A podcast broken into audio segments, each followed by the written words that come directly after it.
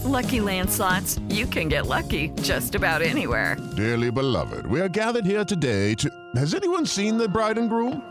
Sorry, sorry, we're here. We were getting lucky in the limo and we lost track of time. No, Lucky Land Casino, with cash prizes that add up quicker than a guest registry. In that case, I pronounce you lucky. Play for free at LuckyLandSlots.com. Daily bonuses are waiting. No purchase necessary. Void where prohibited by law. 18 plus. Terms and conditions apply. See website for details. Hey guys, it is Ryan. I'm not sure if you know this about me, but I'm a bit of a fun fanatic when I can. I like to work, but I like fun too. It's a thing. And now the truth is out there. I can tell you about my favorite place to have fun. Chumba Casino. They have hundreds of social casino style games to choose from with new games released each week. You can play for free anytime, anywhere and each day brings a new chance to collect daily bonuses. So join me in the fun. Sign up now at ChumbaCasino.com. No purchase necessary. VGW. Void prohibited by law. See terms and conditions. 18 plus. It's time to go inside the film room with veteran scout and coach Chris Landry and Scott Seidenberg. It's the Football Film Room Podcast. Hello and welcome inside the Football Film Room alongside veteran scout, coach, and consultant Chris Landry from LandryFootball.com. I'm Scott Seidenberg, and as we go live here on twitch.tv slash Chris Landry Football, which we do each and every Tuesday night at 7 p.m. Eastern, Chris, we have breaking news. Yes, breaking news right as we are beginning our show here, and that is the head coaching position at Auburn appears to be filled.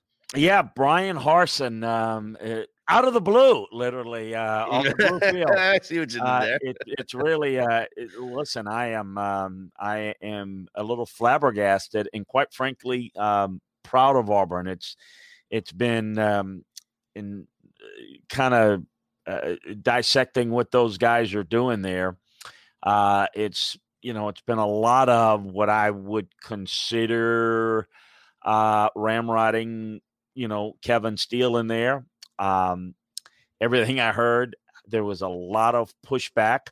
Scott almost along the lines of Greg Schiano, Tennessee. You know, like Yeah, we're not wow. gonna, we're not we're not going to do that. You know, this is this is this ridiculous. And you know, there was a lot of not real um, interest among as they try to speak with coaches about the job. Um, whether it's Bill Clark of UAB, uh, Mhm. Billy Napier of Louisiana Lafayette, those guys did not turn the job down. It was how the job was really presented and certain conditions that went along with it, which they weren't real comfortable. And that, I mean, is just the involvement and uh, some would say the interference by uh, a, a, couple of you know strong political backers, boosters. Um, uh, uh, you know that that that I think are are prominently known. The the it's interesting. They hired them an outstanding football coach. Bryan Harsin is an outstanding coach, uh, really good. The fit is a little bit out there. I mean, it really is. It's a little bit out there. Um, it's not a guy that's really tied to the political background of the South, which I'm wondering if that had something to do with the fact that does he know what he's getting into? Um, certainly, those that are uh, the Bill Clarks, the Billy Napiers, a lot of people that are around the South. Um, what did they pitch to him? What conditions is he taking it under? Is he going to? Does he really know what he's getting into? And I've always Mhm. said the fit. It was. Um, you know, is he going to be ready for the fishbowl that is all day, every day? Is what are you going to do to beat Alabama? And who are you recruiting? You know, what about the what about the kid at Fort Lauderdale Dillard High School? I mean, it's that type of a fishbowl that he's never seen before. I always thought Bryan would be great, much like his you know predecessor at at Boise, Chris Petersen. Um, be a good fit at an Oregon, at a Washington. Um, uh, maybe it, you know, if it opened up a um, of a USC, which has his own political, you know, tentacles to it. But Auburn is not the fit I would not have put. I mean, it would have been like the the just not not quite the the the match that I would have made in terms of uh, background and style in the area. So the fit's really interesting. It's going to be a lot of fun because you know I know the guy can coach, but Mhm. dealing dealing with this situation is going to be interesting. How well can he recruit? How much does he know in the area? Certainly, staff's going to be important. I would imagine that he's going to take some people that are currently on that staff because that maybe is part of the deal. Mm-hmm. And I think maybe others were a little resistant to it. And I'm curious to see how that plays out. So I look, I'm excited for Bryan and I'm hopeful with a big opportunity what he can do with it. And I'm excited for Auburn that this is the first time since like 1948 that they've gone after a guy that didn't have any ties to the state of Alabama or the SEC. I mean, this Yeah. is outside the box thinking, and I Mhm. don't know if it's good. I don't know if it's bad. I'm just excited. I think he's a really good coach. I don't know about the fit, and I'm just excited to to see because So Auburn is not a like what you'd call that that na- it's a national program, but it's more of a southern program. Whereas even Alabama is a little bit more of a national fit. So I I think this is fascinating, at least from a storyline follow. Would you expect Kevin Steele to stay on staff? I I don't. I, I listen. Everybody makes that assumption that that's part of the deal. Does Kevin want to stay? Because I do think Kevin thought he was going to get the job. That was Uh-huh. the plan initially. To the backlash, so that's not. That's going to be up to Kevin. I think that is part of it. Is that they'd like Kevin to stay. Kevin is owed a lot of money. He's in one first year of a three-year contract, paying him two point three a year, which is the most of any defensive coordinator now in football. Bo Pelini's gone.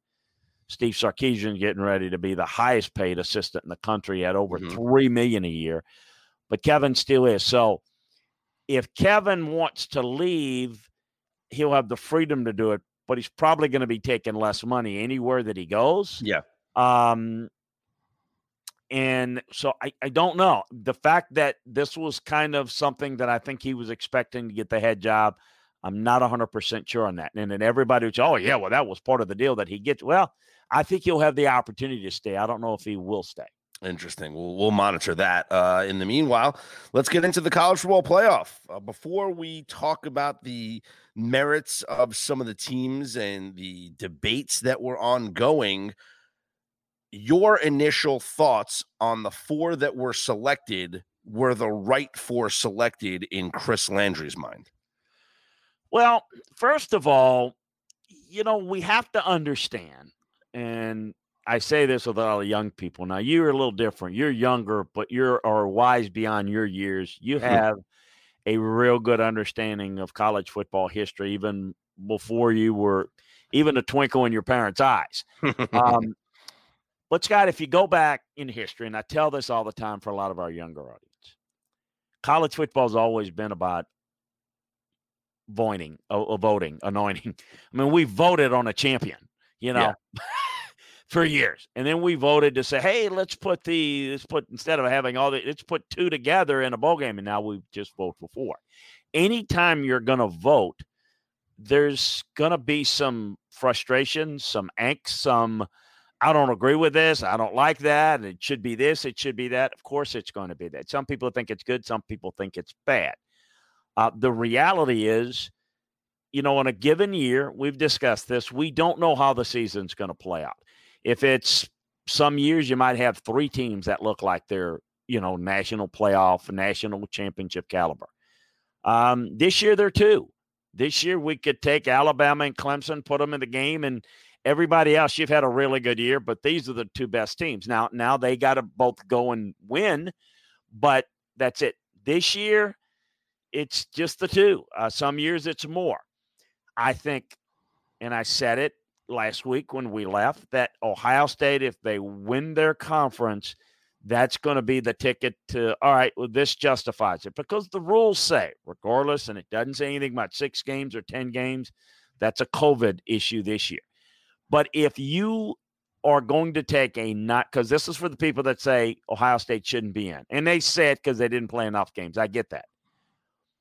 But if you're going to take a non-conference champion, as you know, Scott, that team has to be demonstrably better, clearly better. Yes. Without eh, well, I don't think anybody that's objective and looks at it can say clearly Notre Dame, clearly A&M, you know, clearly anybody else is clearly better than Ohio State. I don't think you can say that. And so I thought that Ohio State would get in and go to three for a couple of reasons.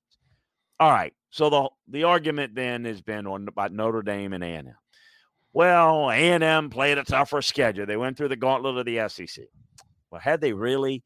Look, the SEC is this year about four really good teams, right, Mhm. Scott? I mean, it's about Georgia, it's about Florida, it's about Alabama, A&M, and the rest of the teams are anywhere from pretty good to mediocre to bad to just downright awful. Thank you, Mhm. Vanderbilt. You know, it's just so. A&M beat one good team, Florida, and they got blown out by the other good team. Um, Notre Dame, uh, no, at least SEC's got four good ones. That's more than you got in the ACC. But Notre Dame beat, even though they were not full strength, they beat a pretty good Clemson team. And I'm going to call Mhm. that Clemson team that didn't have Trevor Lawrence and didn't have the defensive players still a pretty good team.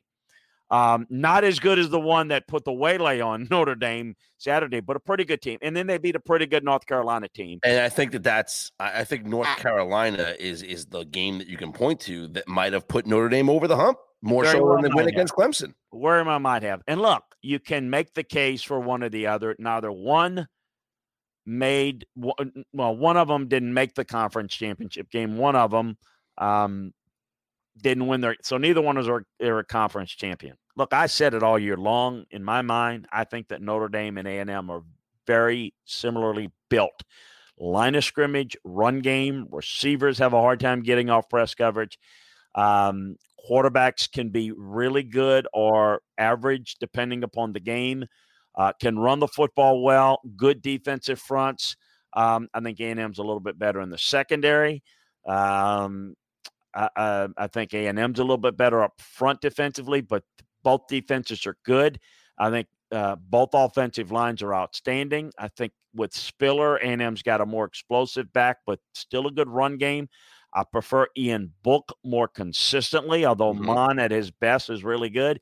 And I love the tight ends on both teams. Notre Dame has more of them, but they're all very, very good. I thought A&M was a tick better all year, but we also are dealing with a lot of recency bias, aren't we, Scott? Yeah, of course. Uh, and and also we're dealing with the outcome of the game being what it was with Yes. Clemson and Notre Dame. What I mean. Hypothetically speaking, if Notre Dame converts a touchdown there on the drive in which they got zero points early in the game, and they go up 10 nothing in that game instead of 3 nothing, and then Clemson comes and scores.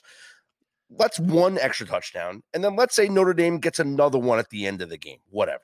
And instead of 34 to 10, it's 34 20, it's 34 24 as the final score. Are we even hesitating to put Notre Dame in at number four? No. no, no. the only I- reason why there's any hesitation is because the score was 34 to 10, Chris. yeah, And that's right. saying, oh, well, they got their Mhm. doors blown off, so they don't deserve to be in here.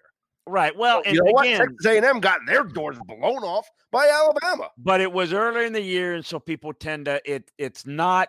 We live in the world of what happened, what's on our phone two minutes ago, Mhm. and ten minutes ago, what we were like oh, aghast about. We got something else to talk about. That's kind of the way the world we live in. I think you just hit on it. That's the reality. Look, so in my mind, um, if Notre Dame was playing Tennessee and A&M was playing Clemson last Saturday, I, I don't know that the results would be a whole lot different. And then we'd probably be saying, "Oh man, A&M just got blown up by Clemson." Now I know I realize it'd be a second loss. I get all that, but my point is, is I think people listen. Very few people can be objective, particularly when it comes to Notre Dame. Um, because people hate Notre Dame, and the only people that don't hate Notre Dame are the people that love Notre Dame. Mhm. And so you get a lot of that. And I, you know, I don't make a case for Notre Dame. I don't make a case for A and. I look at it objectively, and I, I think it's very debatable. And I think you could have made a case for both. I did grade Notre Dame a little bit higher this year, but not a whole lot to really argue To- yeah. either way. And to me, it's very simple. Okay. Uh, there was no fourth team. Okay. That's that's And- right. And, you can make and an argument that this year there wasn't really a third, and I if understand Ohio that. If But, Ohio but I State, don't, I don't look yeah. at I don't look at Ohio State. I look at Ohio Yeah. State for what they are, and they're a very good football team. So I just don't believe that there was a fourth team. So if we're taking the teams that are left in the discussion to put at number four, here's how it goes. Texas A&M already played Alabama this year and got destroyed. Georgia already played Alabama this year and got destroyed. Cincinnati from a non-power 5 conference who didn't quite look impressive in their conference championship game, don't think I can put them in there out of the discussion. Oklahoma wins the Big 12, has looked better, but they are two loss team, and no two loss team has made the college football playoff. Therefore, who are we left with, Chris? That is the Notre Dame Fighting Irish, and that's who they put in at number four. Yeah, no, I think that's right, and and I think that you know, unfortunately, whether we have two, um, or back in the days when we had one, and then we had two, now we got four, and when we go to eight, and I assume when we go to eight, there'll be automatic bids, which some people are not going to like that because there's going to be somebody that's going to be very mediocre that wins a Power Five league at least every now and then. And they're going to say, "Oh." Man, they don't belong, and people are not going to like that. And then you're going to still be picking a couple of at larges, and we're going to say, oh, I can't believe they took Team A over Team B. That's ridiculous. You're going to always have that. It is an argument. And this year, um, look, I just think that is where the argument it is. Yeah. And I do think Ohio State with a full season would have looked better, been better. And I do think all year long, even in the summer when we didn't know where we play, whether we play, I thought they'd be three teams. And I thought potentially Georgia could be that fourth, but they couldn't figure out the quarterback situation quick enough. And there has not been a fourth team Yeah. and no one no one really stands out and the the thought that well a&m deserves it uh, no they don't notre dame deserves it more than no they don't no one deserves it more than it's just you vote it and you may not like it you might think miss sweden is more beautiful than miss brazil that's you know i don't know you like blonde hair blue eyes you're like the olive skin green be- eye yeah. it's just you know it's There's going to be a discussion every single year. Even when when we had the BCS, some years it worked out where it was a clear cut top two that would play in a national championship game, and other years you had three undefeated teams, and well, you, you just couldn't figure it out. So what did we do? We got rid of the BCS. We put a playoff in. Well, some years it works out. You're going to get four teams. Other years it's not going to work out. You know, this is a year, frankly, that the BCS would have worked, but uh, it's just not the way it, it goes. There's going to be an argument, and like you said, if they expand, there's going to be an argument over expansion, which is why your system is the smartest system I've heard anybody say. I, I've been screaming about it ever since you told it to me a couple of years ago. You I, I simply- see it. I I, I uh, see it all on social media. I, love it. I love it. Yeah. every time someone brings it up, I scream and I'm like, Chris Landry told me four years ago, you pick the college playoffs after the bowl games. It's the smartest thing. Or you can even just pick two teams for a national championship game. You don't have to add any weeks to the season because the game is already played a week after the New Year's Six anyway. So you simply play out your New Year's Six, and that's your expanded playoff. You don't need to expand the playoffs. You just need to pick the playoffs after the bowl games. And guess what? Those bowl games are the expanded playoffs. You want eight teams? Guess what? I'm going to give you 12 teams. There's six New Year's Six games. That's a 12 team playoff right there. And then we're simply just going to take four out of those 12 or even two out of those 12. and it gives you the flexibility to work within the season that you have when you don't know how which where's the separation is going to be with teams and for people who don't know scott and i have been doing this podcast for a few years but before that scott uh, well known nationally on nbc sports radio i used to join him on his show there so we've been talking about this college football playoff situation and college foot college football the nfl for years and years. So uh, yeah, let's it's it's interesting. Hey, a couple of things. I know we got a lot to go, but just some uh, really appreciate the feedback that the guys are giving here. Is I want to take a look, as I can't pull them up, uh, but uh, Woodcheck King and and uh, Burns and uh, Spartan Barton and all of you that are that are in the um, the chat room. Uh, I'm trying to think here. Let, us I would like to address some of these here, just to. to do you think Woodchecking? Do you think the AD, meaning at Auburn, asserted himself, or some type of compromise was reached with the money guys? Yes, this was had a lot to do with the backlash of we're not going to be able to justify doing the Kevin Steele situation. The PR situation was a mess. Um, I, I think that there was a lot of, you know, on Bill Clark, UAB guy. Some people, I good guy, local guy, but we're Auburn. We're going to get the UAB. I mean, I think you've you've got a lot of that. Um, that was dealing with that. So I do think this was a compromise to some degree. And as I said earlier, somebody that was willing himself to compromise on the situation. Burns says recruiting will be the key for Harsin. Always is. Very good coach. Look, it, you says he was had the first choice at Boise. No one really had the first choice in the Mountain West.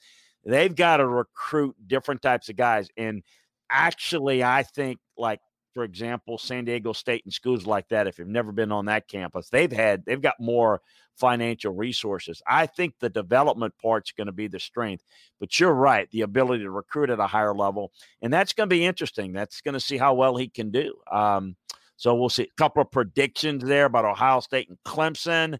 Um, and well, so Burns wants to know if Ohio State gets uh, healthy guys back from COVID, and, and it's not about Oh. healthy; it's about the COVID protocols. The Big Ten, Yep. because the college Yep. football playoff, let's remind people, does not have. Uh, uh, COVID protocols. It goes by each individual conference. So the Big Yep. Ten has to adjust their protocols, which were 21 days. They have to shorten that 21 day period to then allow the players like Chris Olave and others who are not eligible for the Big Ten championship game to play for Ohio State in the college football playoff. So if those players are back, how do the Buckeyes match up with Clemson?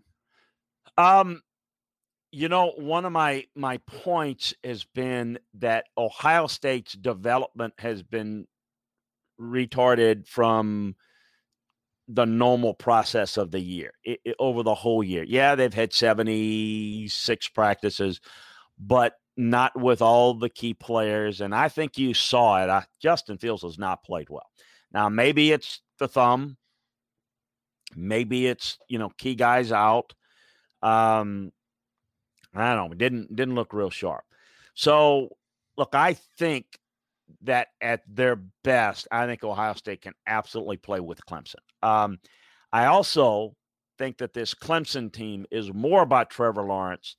And while they are talented, this Clemson offensive line is not as good as Clemson's offensive line has been, nor is their defensive line as good as they normally are.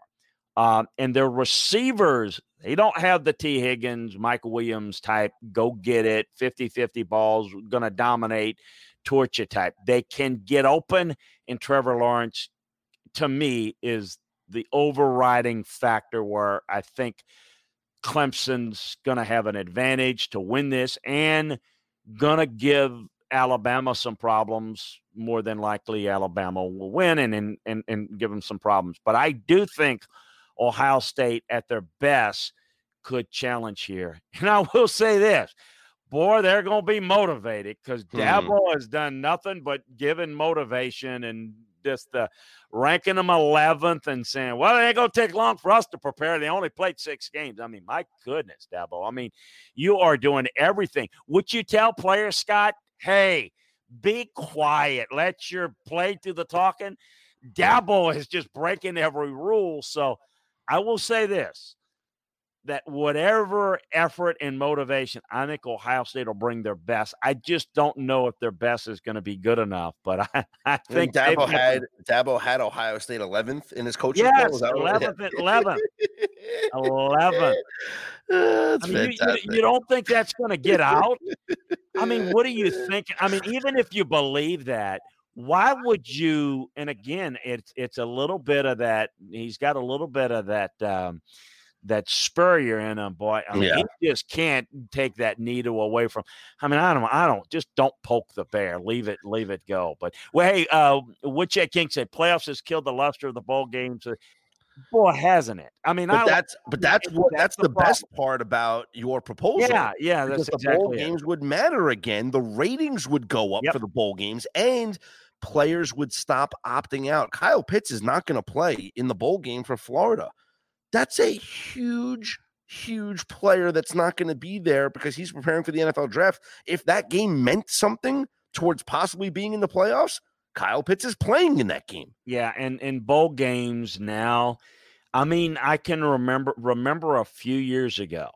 I mean, it hadn't been that long ago. In fact, I think the one that got the most publicity wasn't the first.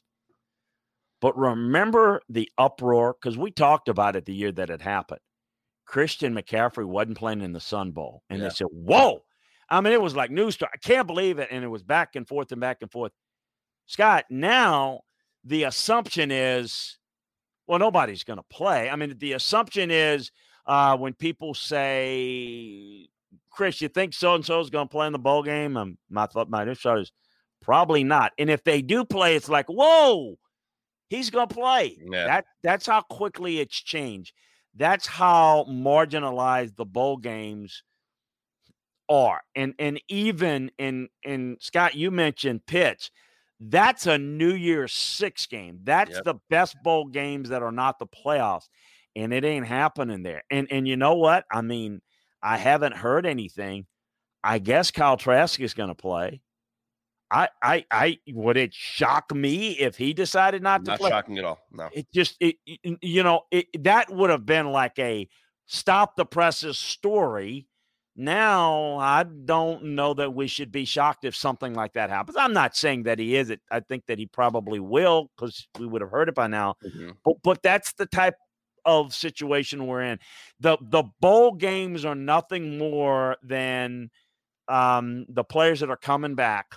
Um, let's get some early practice and some playing time as we get towards the next year because it's like it's like the first game of next year and not the last year the culmination of this year. And the old thing about man, I can tell you, and I know it's been a long time. I was coaching in college.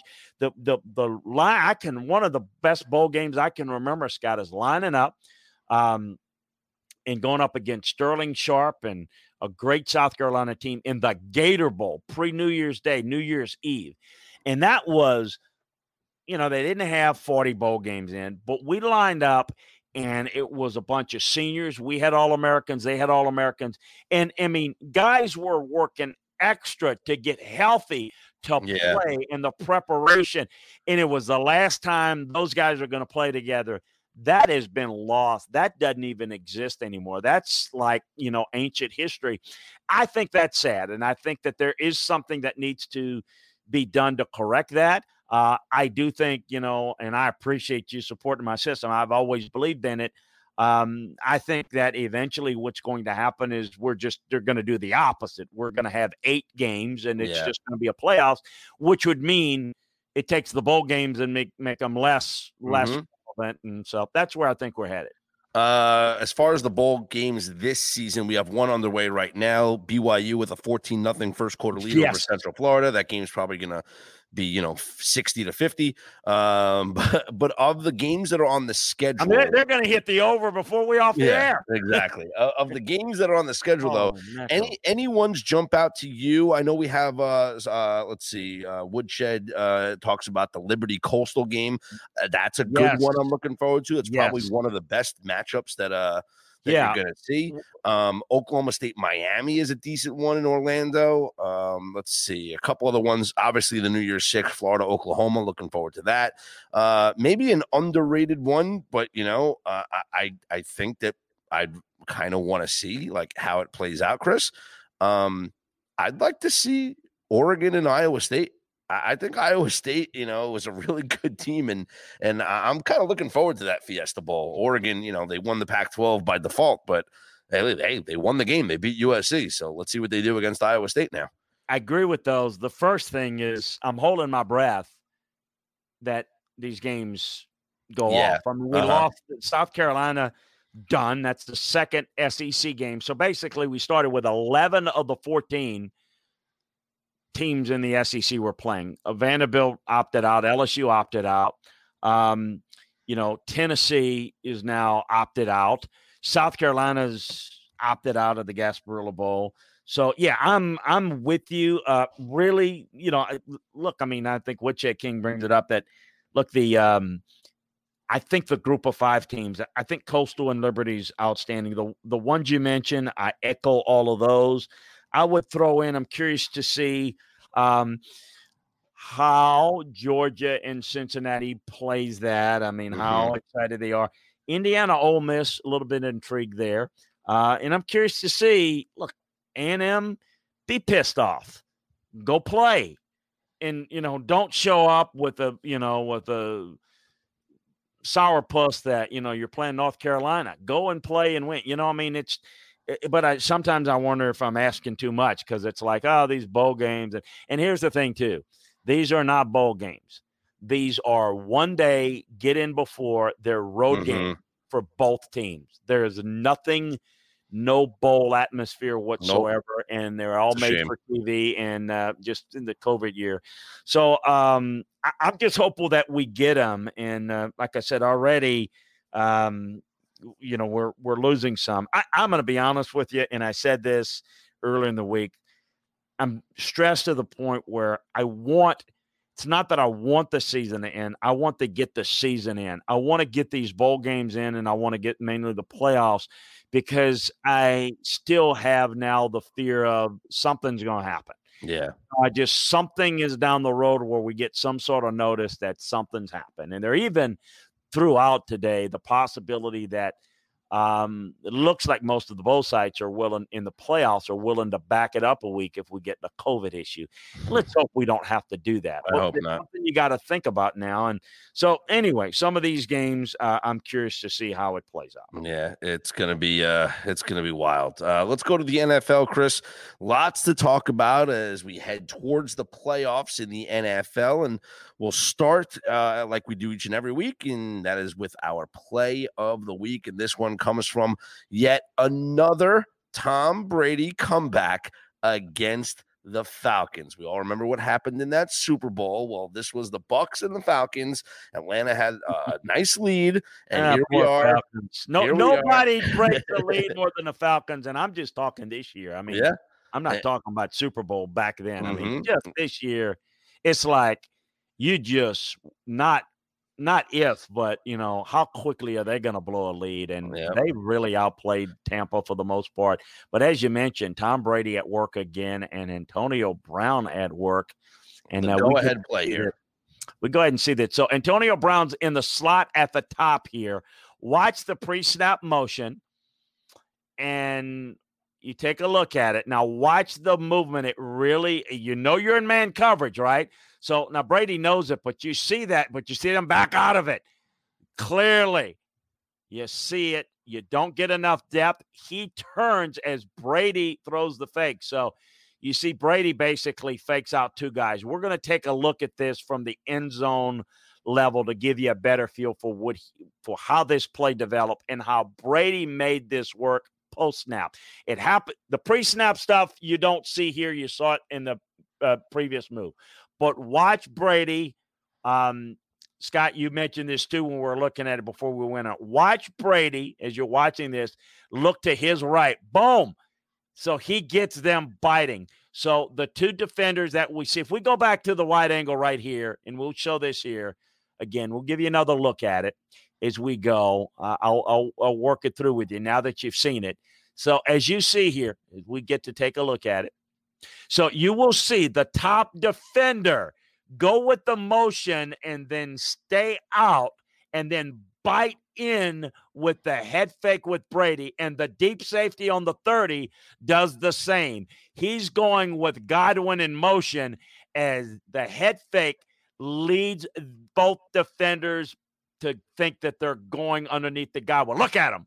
Both of them conversion underneath because Brady led him to that. But you got man coverage and you've got Antonio Brown, good deep throw. And Brady can't throw the deep ball anymore. I'm, Yeah, yeah, right. Uh, but he yeah. threw, threw it very accurately there, didn't he? So that's a really good head fake. You'll see the head fake again. Watch it to the right. Look at it. There's now as he's doing that, both of those defenders are peeking and going. And once you're going, you're gone. You're out of it. Protection's good. Make a really good throw.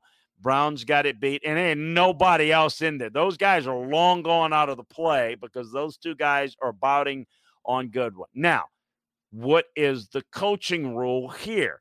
Well, somebody's got to have deep help of the two and somebody and and it to me the somebody is the corner up top he's got to get out there they didn't play that right on brown so they've got to take care of that and the safety is got to help underneath now it does leave the opportunity to guy at the bottom to be open no question but you play an inside technique force them to the boundary that's a tougher throw uh, that just wasn't played well by the Falcons. But hey, what else is new? The Falcons' breakdown in the the, the uh, blown leads this year have been.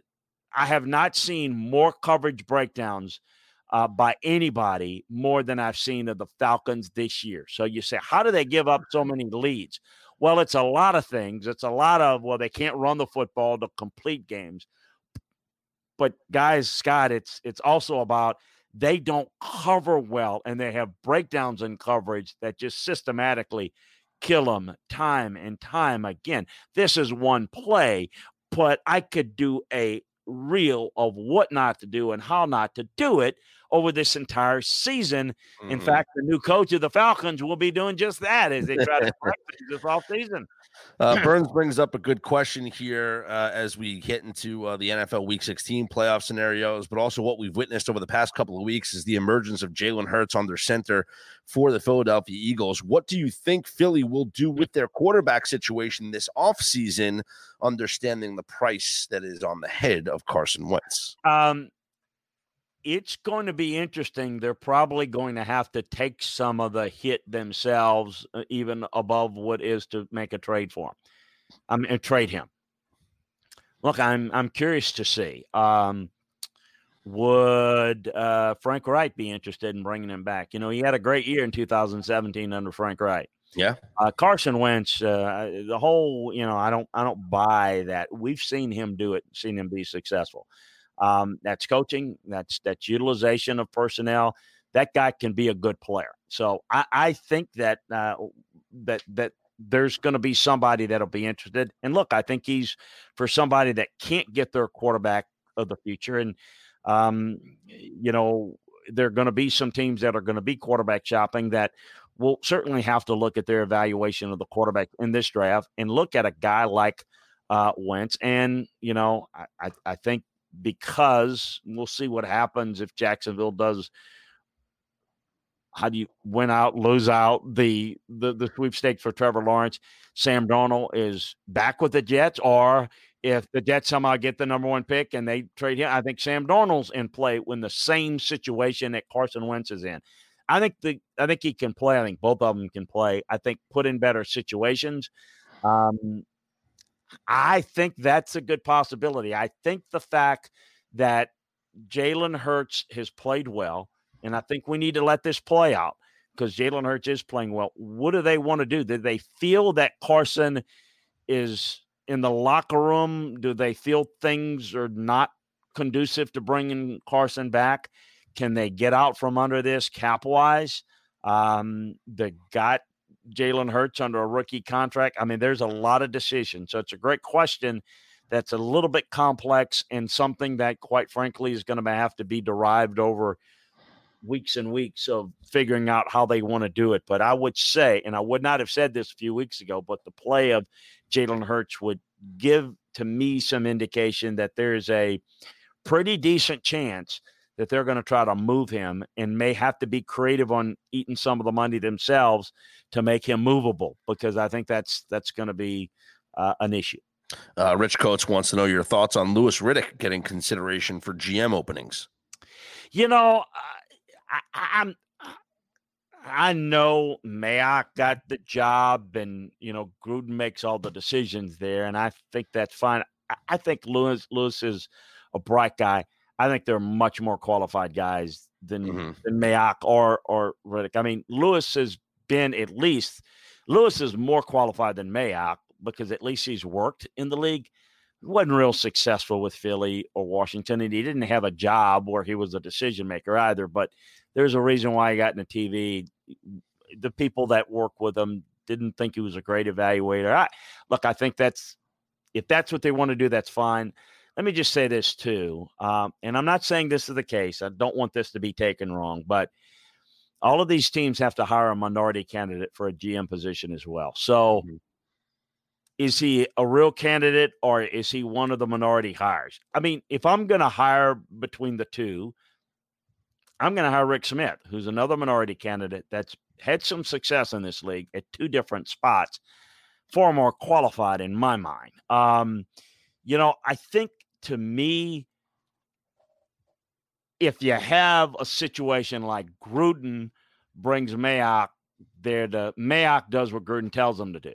So if it's a situation where they hire a head coach and that knows Louis and Louis can, that's a different situation. If Louis is having to make decisions, I don't think that would work out well personally. I mean, mm-hmm. look, I don't want to be rude, but there there are four more people qualified. I mean, four more people, like 30, 40, 50 yeah. people in the league that are four more qualified.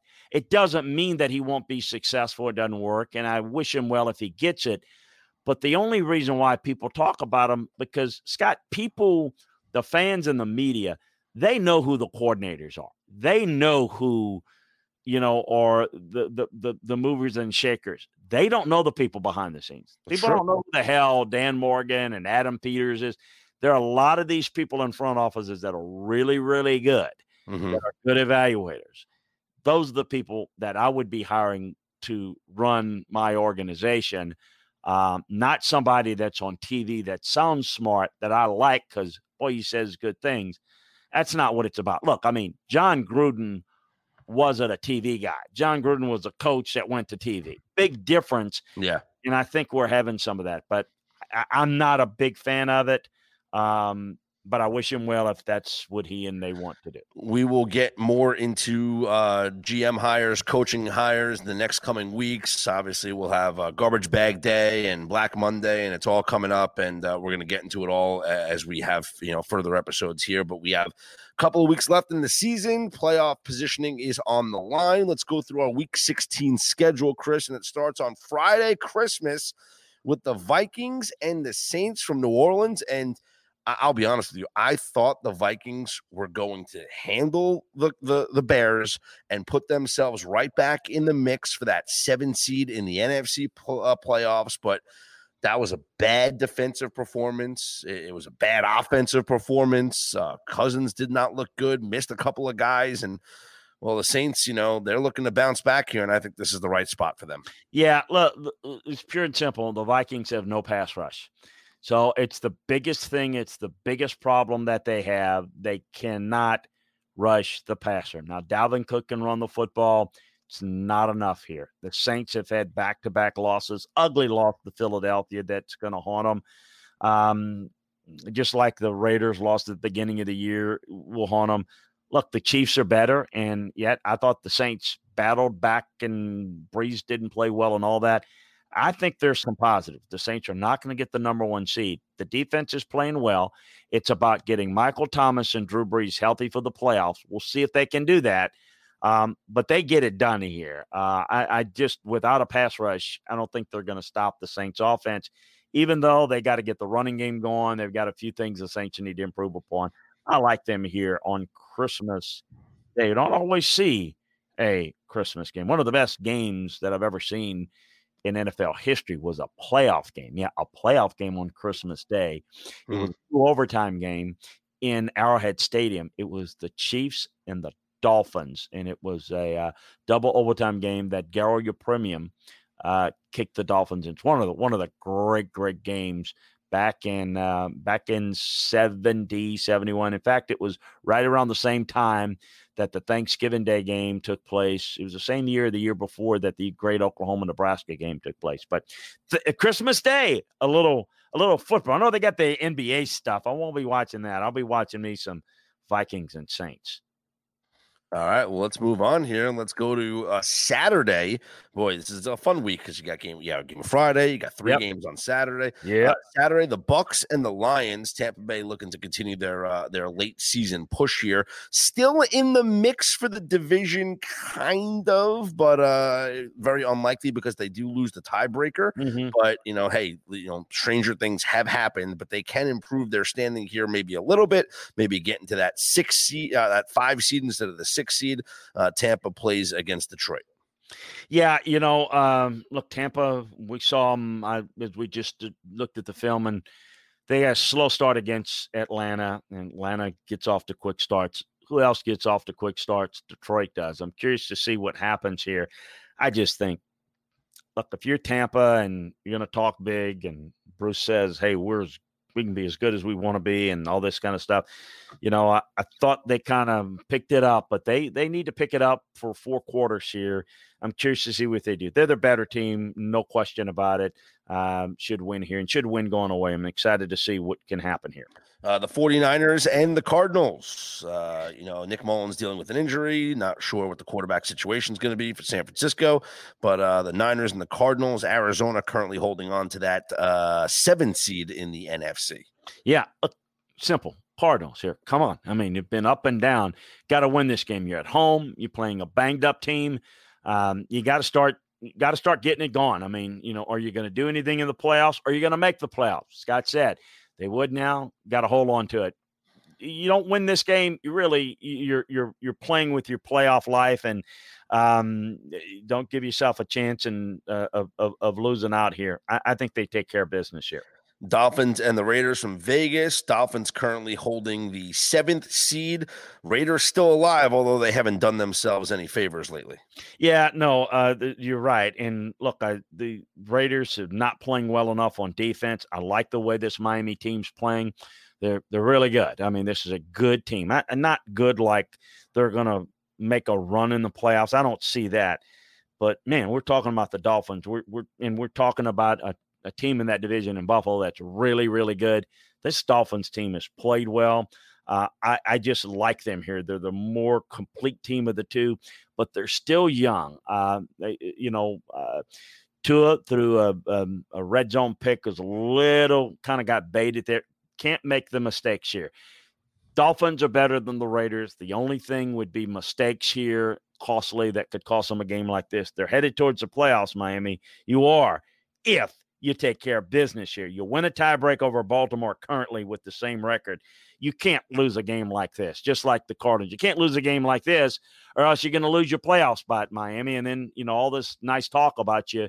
Oh, you're going to be talking about what could have been and what should have been. Uh, the Chiefs and the Falcons. I believe Kansas City uh, has already locked up the one seed um, because mm-hmm. they have the tiebreaker. They beat Buffalo this year, so even if they lost out in Buffalo, mm-hmm.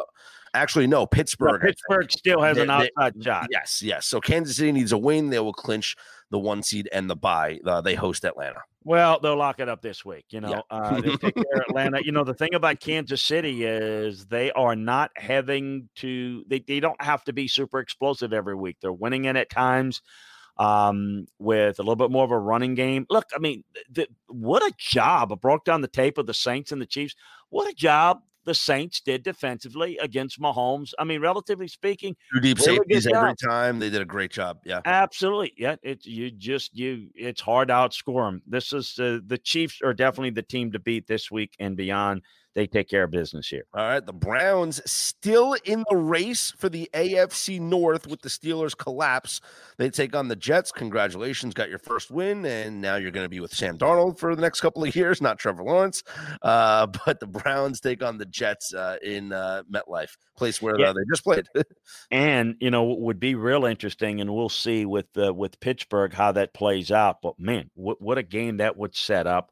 Cleveland and Pittsburgh uh, next week uh, if things for work division, out yeah. this week for the division.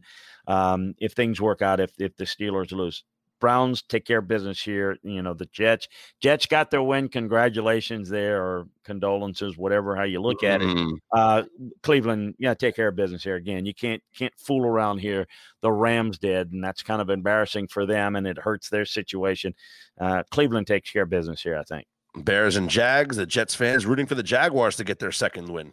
Yeah, and there, there's no question about it. Bears are playing a little bit better. Um, I think the Bears take care of it. Uh, I don't. Again, I don't buy the the tanking stuff. I think Jacksonville. A lot of those guys are trying to play for jobs. Yep. Uh, this is this is not a given, but I just I like just said it. You know, the performance they had against last week was was really good. I I, I think the Bears are better and they win on the road here. All right, the Giants technically still alive for the uh, NFC East. The Ravens right in the mix for that seventh seed in the AFC. Yeah, look, I mean, important game. Baltimore's got to take care of businesses. They're the better team, no doubt about it. They win it. It's just a race to, and I think Baltimore's dangerous potentially in the one game setting in the playoffs, depending on the matchup. I think they take care of business here. They got to get in first, and we just talked about it. They're in the race right now with Miami, in particular for a playoff spot, and, and uh, certainly Indianapolis. But they got to win here, no question. All right, a couple of matchups of eliminated teams: Bengals and Texans. Yeah, look, Cincinnati, great performance and beating Pittsburgh. Pittsburgh's reeling. Uh, you like their chances, but you kind of go on the road here. Um, you know, it's just a matter of health, who plays. I think it's a toss up game. I'll go Houston at home, but I'm not real proud of it. And the Broncos and the Chargers from LA. Yeah, look, I just like the Chargers. They're the better team here, and um, you know, but they've been underachievers. I think they take care of business here. They're trying to kind of fight for um, the coaches' lives, their own players' lives. This is this is a better team than Denver and should win it. They're in better position too.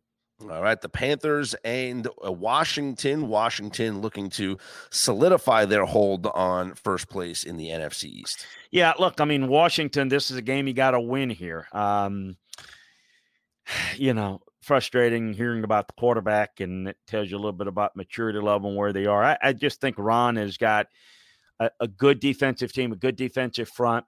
They're just too inconsistent on offense. Look, I mean, the the NFC East is what it is. I like Washington at home here to be able to take care of business. I still like them in the division. I can't, not that I like them. I just am uh, less repulsed by them than the mm-hmm. others. How's that? uh, well, here's the other two. You got the Eagles and the Cowboys uh, coming up, and both those teams, yes, are still alive.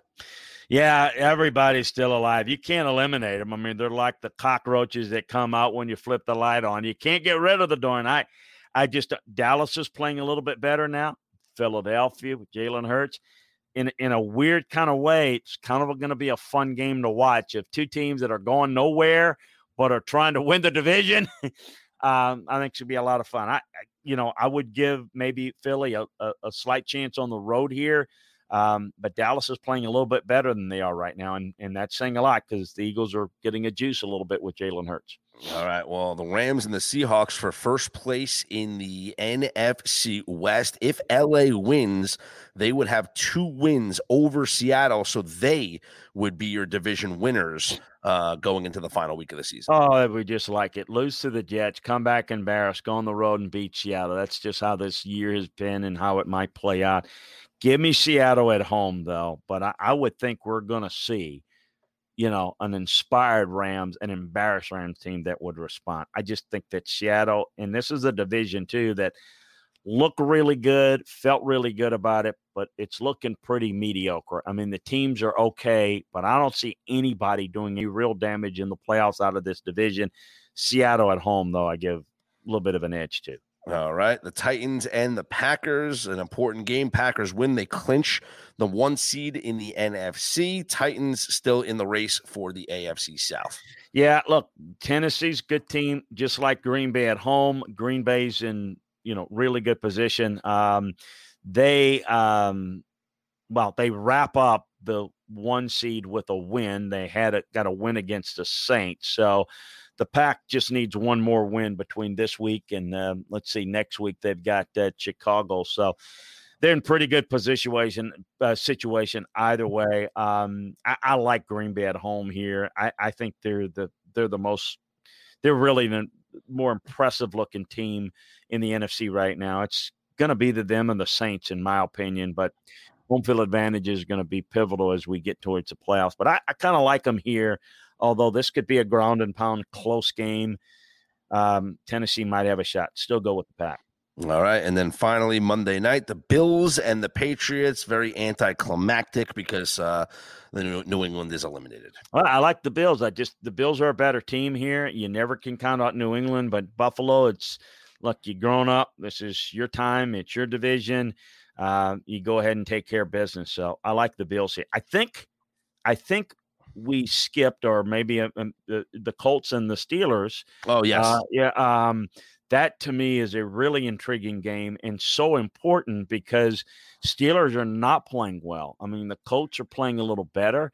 And, you know, I just really sense a reeling Steelers team. And as I mentioned, if the Colts can win this game and the Browns can take care of business this week against the Jets, and I expect the Browns to take care of business, it shapes up for real interesting. I mean, who would have thought you, unbeaten Steelers to all of a sudden reeling and now have three losses? Could it be four? I kind of think it might be. Wouldn't it be something if the Colts go on the road and take care of business against Pittsburgh? I, you know, you think all the Steelers are mm-hmm. doing it.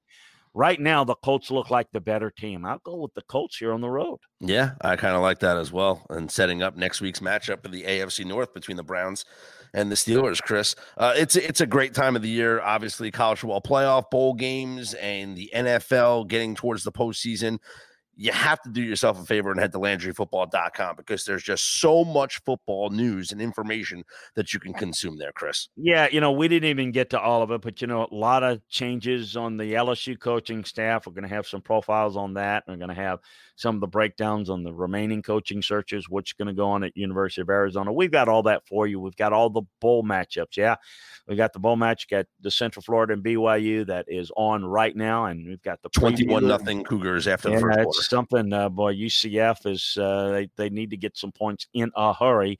BYU playing well. So we got all the bowl breakdowns. Yeah, we will have everyone and um, that that is played. We're going to have the breakdowns, the the roster breakdowns, and the matchup for it, and um, who's graded out the best this year amongst uh, the players, all the players on each of the the the, the uh, two teams playing in the bowl game. All the NFL matchups as well. Got a lot on. We had signing day that we've kind of breaking down that uh, a lot. Obviously, the draft is in free agency right around the corner. So with coaching and um, uh, personnel and the games and uh, everything that's involved in the transition part of the game. We've got a lot going on. And Scott said it's a fun time of year, a lot of games. Uh, we're going to be breaking down in detail all the playoff bowl games. And obviously, next week is we'll be talking about the last week in the NFL. And then we're going to go into the first round of the playoffs where we're going to have triple header Saturday. Yeah or sundry of NFL games. We'll have all those breakdowns for you. So check it out at LandryFootball.com. Take advantage of the holiday savings special that we have. Great gift for yourself or someone in your family. If it involves players, teams, coaches, schemes, we got it for you at the college and NFL level. We got it for you at LandryFootball.com. A great gift that gives all year long. So check out uh, LandryFootball.com today. It's like having your own scouting department for less than a magazine subscription, less than $10 a month, even less than that if you take advantage of the full year membership. So yeah, it's a, it's a no-brainer and you can click uh, on the links on landryfootball.com to watch our twitch channel twitch.tv slash chris landry football. You can watch all of our shows that we offer on the chris landry football twitch channel and if you want to listen maybe you're in your cars or at the gym download the podcast landry football's conference call. All of the shows that we have on twitch are available in podcast form. If you want to just listen audio only landry football's conference call wherever you get your podcasts from. Uh, thanks to all of our uh, the commenters, all you guys in the chat, Burns, Woodshed, Rich, Spartan, uh, you know, guys that join us every single week. Woodshed King, good job tonight. Uh, we appreciate you. Keep coming back. Keep asking your questions. We'll answer them each and every week as we come to you live Tuesday nights, seven o'clock Eastern time uh, right here, twitch.tv slash Chris Landry Football. Follow me on Twitter at Scott's on air. You can follow Chris at Landry Football. We will talk to you again next Tuesday. Have a happy and a safe Christmas, everyone. And uh, hey, we'll be back before New Year's because we got a New Year's six to preview, and then uh, it's college football playoff time, Chris. Absolutely. So uh, happy holidays, everybody. Scott, to you and your family, all of our listeners there. Happy holidays. Be safe. Uh, do it upright. Enjoy the football. Enjoy your family. Um, and let's hope for better a better year. But let's uh, let's be grateful for what we do have and what we have had. And looks like we're going to get this football season in. And uh, Scott, I. Mm wasn't sure, hopeful, but just wasn't sure. And like most people, just worried about whether we're going to get it in, how we're going to get it in. It didn't look good. It wasn't right. It didn't feel right. It feels goofy, but you know, somehow, some way, we've got some semblance of a season, and I Yes, can't wait to get it done and and uh, let's let's uh, let's get it finished so we can uh, look ahead to a, a, what is going to be a tremendous off season and a, and a, I think a great season next year. Talk to you guys next week.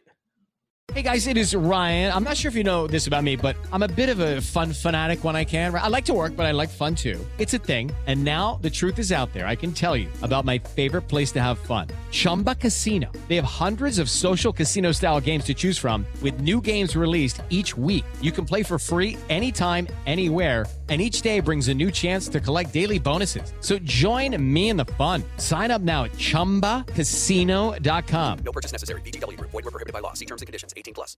Step into the world of power, loyalty, and luck. I'm gonna make him an offer he can't refuse. With family, cannolis, and spins mean everything. Now, you wanna get mixed up in the family business. Introducing The Godfather at ChumbaCasino.com. Test your luck in the shadowy world of The Godfather slot. Someday, I will call upon you to do a service for me. Play The Godfather now at ChumbaCasino.com. Welcome to the family. No purchase necessary. VGW Group. Void where prohibited by law. 18 plus. Terms and conditions apply.